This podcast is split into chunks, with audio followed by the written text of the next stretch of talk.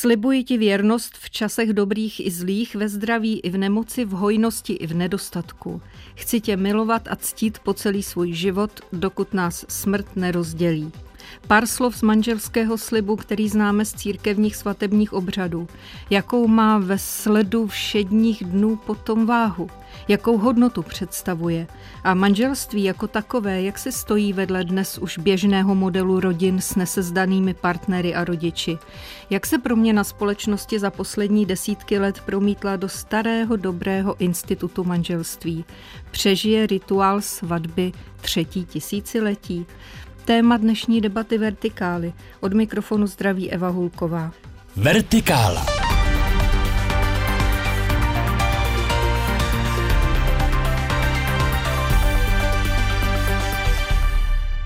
Hosty dnešní debaty Vertikály jsou Zuzana Peterová, psycholožka a psychoterapeutka a taky maminka vrchního pražského rabína Davida Petera a to nám dává šanci podívat se podrobněji na svatby v židovské komunitě. Paní doktorko, vítejte. Děkuju, dobrý den. Druhý host Prokop Šostřonek, kněz a benediktinský mnich arciopat benediktinského kláštera na Břevnově, u kterého předpokládám, že na Břevnově určitě oddal za ty roky množství párů. Vítejte, pane Šostřonku. Ano, dobrý den. Nejenom na Břevnově, ale předtím na mnoha jiných místech, v jiných farnostech.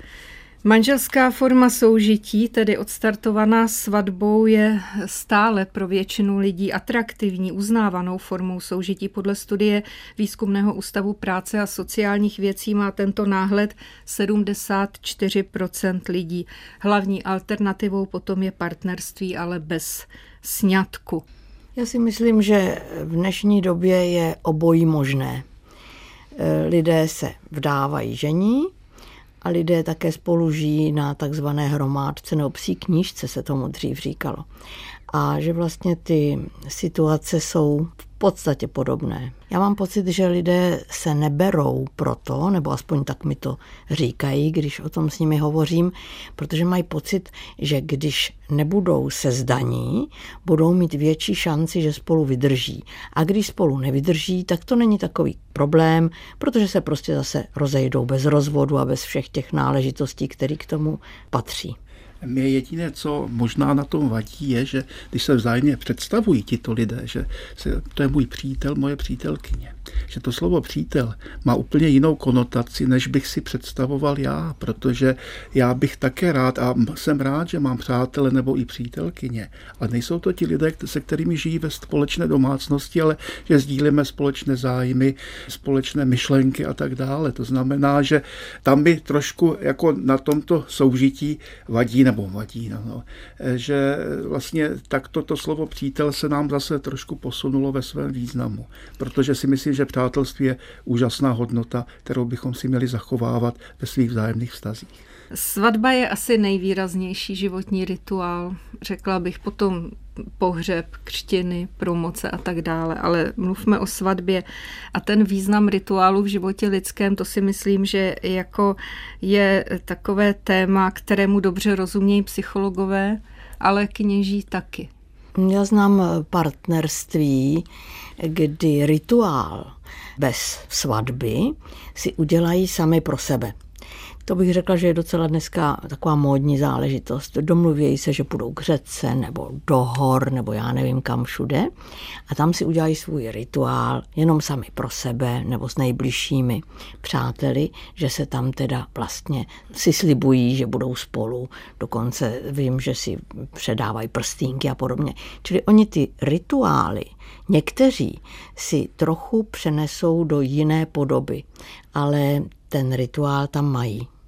A ten rituál je moc důležitý. Je to mezník, životní předěl, nebo tomu taky můžeme říct začít od nuly, nebo začít znovu. A bez něj to je vlastně takový všední den a všední dny. My, my máme, máme jich hodně, ale rituálů nebo mezníků tolik nemáme. Je fakt, že ty všední dny jsou někdy hodně těžké, ale naskýtá se otázka, když už si ti lidé dají tu práci, že si udělají nějaký alternativní rituál, proč nejdou rovnou do té svatby, víte? Svým způsobem je chápu, když mají postoj, že chtějí mít tu svobodu. Dneska je za každým slovem slovo svoboda a každý má představu o té svobodě trošku jiný, ale je to trochu jejich ochrana před určitým způsobem toho, co bylo zažitýho, aby to šlo trošku jinak, moderně. Ovšem možná potom, když se chce jenom za každou cenu svoboda, chybí tam odpovědnost. Že? A to já velice oceňuji, když lidé chtějí si říct si to své ano před svědky, nemusí být hodně, ale přece jenom tam jsou ti svědkové a je tam nějaký ten rituál skutečně, ať už je světský nebo církevní a proto třeba jako mnozí se podivují, že u nás v klášteře v Tereziánském sále nebo na zahradě dovolujeme třeba civilní sňatky. Takže mi je sympatické, že jsou lidé, kteří přicházejí a mají vztah k našemu areálu. Líbí se jim tam, prožili tam určité krásné chvíle svého života, nemají vztah k církvi eh, nebo nejsou pokřtění, to znamená, nemohli by mít ten církevní sňatek, ale chtějí v tomto prostředí si říct si to svoje ano a já říkám, proč jim to neumožnit, protože je mi sympatické, že to jsou lidé, kteří chtějí převzít odpovědnost za ten svůj společný život a chtějí to ano říci před svědky. Ten častý argument zní, že na lásku netřeba papír, paní doktorko. To je pravda. Jsou sňatky bez lásky, to taky pořád existuje, a jsou sňatky s velkou láskou a jsou taky, je taky velká láska bez papíru. Ale je to osobní postoj na určitý typ mantinelu v mém životě a v mé zodpovědnosti vůči mému partnerovi tady není jenom vůči společnosti, jak já to vnímám, a vůči příbuzným nebo přátelům, ale tady to je mantinel, životní mantinel nejenom pro mě, ale pro mého drahého nebo pro mou drahou. Že teď, tady jsem řekl ano, prostředí, které je po staletí k tomu přizpůsobené, ať už je to církevní nebo civilní, ale je to, je to ten, jak jsme zpátky se vrátím, rituál, který máme vlastně v genech.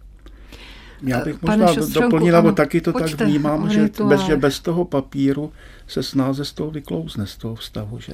Ano, a zodpovědnost. A z té zodpovědností. Jo? To znamená, že přeci jenom mě to nějakým způsobem tak nějak drží, protože samozřejmě v těch všedních dnech jsou eh, neradostné i bolestné a v těch bolestných se snadno říká, já často cituju při sňatku lidem jako eh, moudrou větu jednoho filozofa, říká, není umění sebrat se a odejít, je umění sebrat se a zůstat. Jo, a právě když jsem převzal tu zodpovědnost řekl jsem jednou to ano, proto říkám všem vždycky, eh, naučte se ten slib z paměti, říkejte ho z paměti, já se vám do toho nechci tam montovat, protože to půjde od srdce a kdykoliv přijde ten výroční den vašeho sňatku, si to můžete říci znovu, anebo kdykoliv přejde jakákoliv bouřka ve vašem stavu, znovu si to můžete říct a, a tady navazuji na paní doktorku, to se mi líbí, ano, zase můžeme začít znovu, protože lidem vždycky připomínám, svatý to není člověk, který nehřeší, ale který umí stále znovu začínat. A vy jako kněz, jak vidíte význam rituálu v lidském životě? To jsme malinko o to poodešli. Samozřejmě, že pro nás je to moc důležité a já si myslím, že takový nejdůležitější rituál, a souvisí to i s manželstvím a rodinou, je společné stolování. A to máme, myslím, společné, jak vlastně ty židovské kořeny a pak vlastně na to navazující ty křesťanské, protože to je to základní, co prožíváme a co bohužel mizí z našich rodin. Já vždycky upozorňuji na to, že kdykoliv se vešlo do staré sednice, starého stavení, tak hlavní nábytek tam byl stůl, kterého se scházela rodina.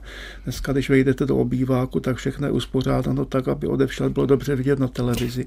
Ale ten stůl tam chybí a prostě to, že se sejde společně ta rodina, je tam určitý rituál a to není něco snobského, že je krásně prostřeno a že má máme dobře uvařeno a připraveno a nazdobeno a tak dále, protože si myslím, že to sdílení u společného jídla patří k našemu životu. Je to, vlastně, řekl bych, základní rituál. Vám přesně můžu dát za pravdu. A musím tady podotknout, že my máme hodně židovských svátků. Jednou dokonce moje přítelkyně, když jsme hledali moment, kdy se spolu sejdeme a vždycky jsme našli termín, tak jsem najednou řekla, ne, promiň, já nemůžu, máme ten na ten svátek, tak jsme hledali dál, našli jsme další termín a pak jsem řekla, ne, promiň, my máme židovský svátek. Ona řekla, poslechni, vy mezi židovskými svátky taky chodíte do práce. No tak to byl humor. Ale chci říct, že každý náš svátek je opravdu spojen s jídlem, stolováním a dokonce máme na to velmi proslulé židovské kuchařky. Já jsem ráda, že se pohybuji v bublině, kde všichni lidé mají velké stoly, ale skutečně si myslíte, pane Šostřonku, že to je tak velký problém, že obecně je málo rodin soustředěných kolem stolu? Víte, já se Vy chodíte sam... do, k lidem domů, že taky hodně? Samozřejmě, že mluvím s lidmi a je to samozřejmě dáno tím, jak chodí rodiče do práce a děti do školy a tak dále, že ani nemohou spolu snídat a maximálně se sejdou u večeře a to je už také problém. A pak na víkendy se jezdí někam na chalupy, na chaty a tak dále, tam se musí stihnout něco udělat, takže ani tam možná není čas na to slavnostní stolování. To znamená, že ten sváteční den, že ať už je to sobota nebo neděle, že ať už v jakékoliv tradici, tak vnímám někdy, že mají lidé potom problém prožít i štědrý den, protože to je možná jediný den, kdy se sejde skutečně ta rodina společně. Takže já hodně o tom mluvím s lidmi. Nezapomínejte na společenství u stolu, to je moc důležité pouto. Paní doktorko, čím pro vás byla vaše svatba, mohly být osobní? Moje svatba to byl takový krok, že můj vztah k mýmu muži bude pevný a že spolu překonáme cokoliv nám ten osud, život, pámbu nadělí. Byť mi tenkrát bylo 18 teprve. Ale měla jsem zkušenost ze své rodiny, že moji rodiče byli rozvedení a já jsem si říkala, že já se budu snažit být při mým partnerovi, manželovi stále. A ještě bych chtěla ráda říct tady jednu věc. To všimla jsem si při hovorech, že ženy, které jsou vdané, říkají můj manžel a říkají takovou zvláštní, takovou zvláštní, takovou intonací zvláštní, hezkou, hezkou, podotýkám. I když na něj třeba mají vztek v tu ano, chvíli. Ano, ano, ale mm, když někdo není sezdaný, tak tam se vlastně tak kličkuje. Buď se řekne můj přítel, ale je to takový takový volnější a necítím to z toho, že to je ten člověk, který jde se mnou pořád. Pane Šostřenku, ani vy neujdete osobní otázce. Dočetla jsem se v jednom rozhovoru eh, pro hospodářské noviny, že kdysi jste měl lásku a že jste ten vztah ukončil, protože prostě přišlo určité uvědomění si toho, že vaše cesta půjde jinudy. Bylo vám líto, že se třeba vzdáváte něčeho takového, jako je svatební obřad, manželství, rodina a tak dále? Eh, samozřejmě člověk jako přemýšlí o tom a já se vždycky každého ptám, kdo chce vstoupit do kněžského semináře nebo do, do kláštera a tak dále, jestli prožil vztah a dokonce jeden ordinář ještě v době totalitní se takhle ptával každého kandidáta pro kněžský seminář, protože myslím si, že je dobře, když člověk projde tím obdobím volby a tím s obdobím hledání. Jo. Když není prostě nasměrován jenom jednostranně, protože pak eh, může dojít k různým krizím, i tak samozřejmě dochází v každém vztahu a v každém životě. Takže jsem moc rád, že jsem si to prožil, mohu o tom mluvit s mladými lidmi. Samozřejmě, že dnešní mladí lidé prožívají ty vztahy jinak než my tenkrát na přelomu 60. 70. let ale já si myslím, že podstata je pořád stejná. Je to hledání vlastně toho blízkého srdce, ale pak člověk poznal nějakou jinou hodnotu, za kterou chci jít a které se chci věnovat svůj život a obětovat svůj život, takže proto jsem se vzdal. Takže asi tak já to vždycky říkávám, že muži nebrečí, že se vzdali, já nevím, stovky dalších žen, když si vybrali tu jednu. Takže já jsem si vybral tu, řekněme, pro mě hodnotu nejvyšší. A může mi to být líto, ale víte, dostal jsem za to spoustu jiných, řekněme, rodin a dětí kterým jsem měl možnost posloužit, být blízko a být vlastně jako tím, který je jejich takovým, řekněme, doprovázejícím. Proto je, mám takové krásné společenství mladých lidí, když jsem přišel do Prahy na počátku 90. let a to byli všechno lidé a děti končící základní školy a začínající střední školy. A teď už to jsou takové to společenství rodin s dětmi. Já jim říkám pořád děti takřka vlastní. Takže z toho vznikají takové pro někoho komické situace, ale my to máme rádi. Takhle oni mi říkají samozřejmě tatínku takřka vlastní a teď už dědečku. A pro mě je to vlastně taková náhradní rodina, kterou si hodně užívám. Nejenom v tomto konkrétním společenství, ale ve všech těch místech, kde jsem působil, tak člověk zase nějakým jiným způsobem vlastně je tím otcem. To je z psychologického hlediska hodně zajímavé, že? Toto? Já jsem si právě teď uvědomila, jak eh, ta mass media, sdělovací prostředky všeobecně o manželství jako takovým velmi málo hovoří. Vlastně se jako by to tak nějak nechtělo otisknout, že existují manželství a že jsou spokojení a že spolu žijou spoustu let jak překonávali krize, který život přichystá, jak na to šli, co udělali, že jsou spolu stále. Tohle to mě naprosto chybí a to ovlivňuje myšlení nás všech v podstatě. Vážení posluchači, jste na vlnách Českého rozhlasu Plus, posloucháte debatu Vertikály. Našimi společnými hosty jsou psycholožka Zuzana Peterová a Prokop Šostřonek, arciopat z Břevnovského kláštera. Posloucháte Vertikálu. Debata, reportáže a zprávy z duchovního světa. Každou neděli po 8 ráno na Plusu. Prokop Šostřonek v rozhovoru pro hospodářské noviny z roku 2006, tedy vy, pane Šostřonku, jste řekl, co nic nestojí, za nic nestojí. My většinou bereme slovíčko oběť jako ztrátu, ale latinsky se řekne sacrificium, říkám to správně? Ano, správně. což je složenina ze slov sacrum a facere, učinit svatým, tedy posvětit. Oběť je něco, co člověka zkvalitňuje, pozvedá na vyšší úroveň. Bez chuti k oběti přece nemůže být šťastné ani manželství. Vždycky do něj člověk musí přinést něco ve prospěch druhého.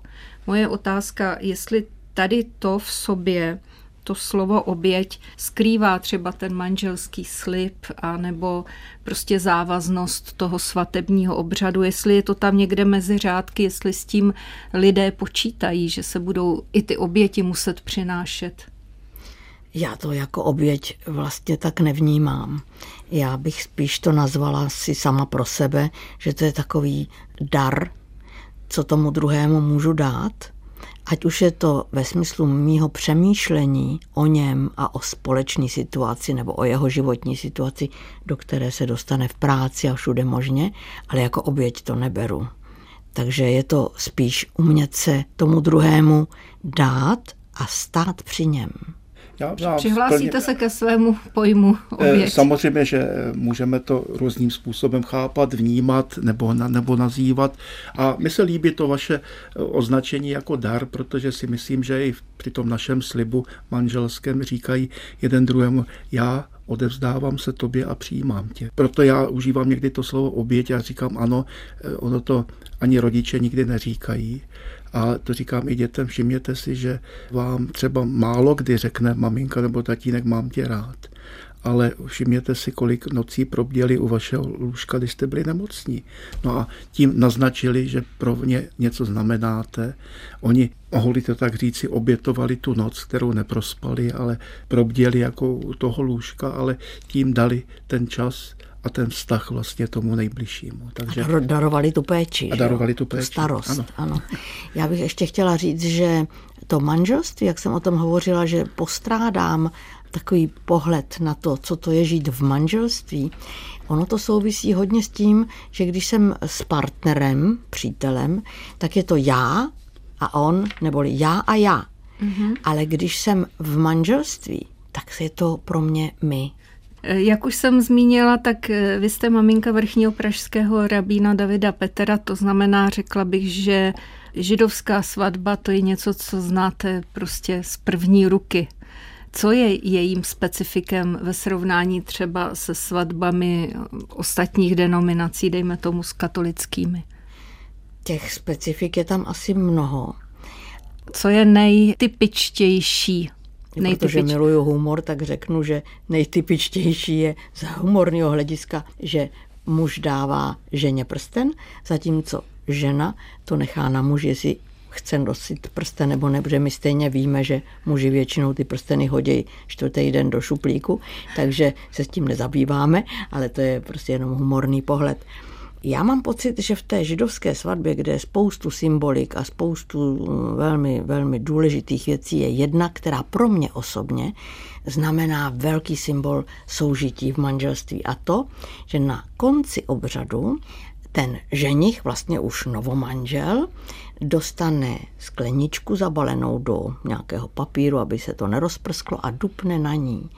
A já se vždycky při různých setkáních, besedách ptám, co myslíte, co to znamenalo? A většinou lidé odpoví, no to jsou střepy štěstí.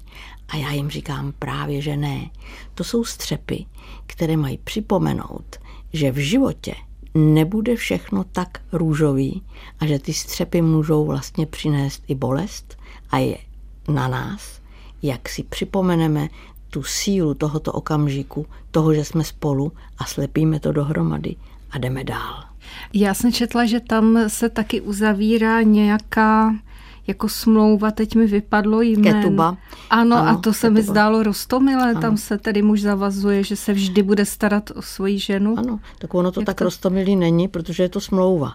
A, a tam vlastně muž se zavazuje, píše to muž se svědky, s rabínem a tak dále a píše, co udělá v případě, že by se rozešli, jak se o ženu postará, co zaplatí, tak aby její úroveň nešla dolů, jak se o to přičiní. Čili ta ketuba se týká toho, kdyby to nedopadlo? Kdyby to nedopadlo Aha. a zároveň také, když to dopadá, tak jak se o ní postará. Tady to vy nemáte, vy katolíci, tento institut ketuby, že? U vás se nepočítá při tom obřadu s tím, že by to nemělo dopadnout tak počítá se s tím, že to bude, až dokud nás smrt nerozdělí, tak jak jste citovala jednu z těch forem vlastně toho slibu na počátku našeho setkání.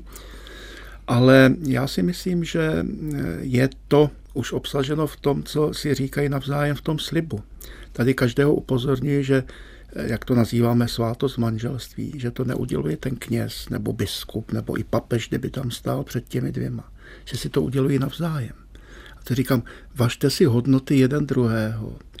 A tady dost často eh, vlastně začíná mi to setkávání a přípravu na ten jejich manželský svatební den tím, že jim čtu příběh stvoření člověka jako muže a ženy z druhé kapitoly Geneze. A já říkám, to nejsou pohádkové příběhy.